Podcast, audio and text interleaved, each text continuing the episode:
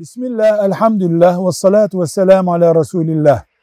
Eksperin görevini dini açıdan da değerlendirecek olsak hangi alanlarda eksper çalıştırabiliriz, görevlendirebiliriz? Her şeyden evvel zekat tespiti, gayrimenkullerin tespitinde veya miras taksimatında veyahut da rehin işlemlerinde, şirketlerin hisse belirlenmesinde ve ibadetle veya fıkıhta yeri olan herhangi bir konuda kendisine muhtaç olduğumuz her yerde eksper kullandırabiliriz, ücretini veririz ve sorunumuzu çözebiliriz. Velhamdülillahi Rabbil Alemin.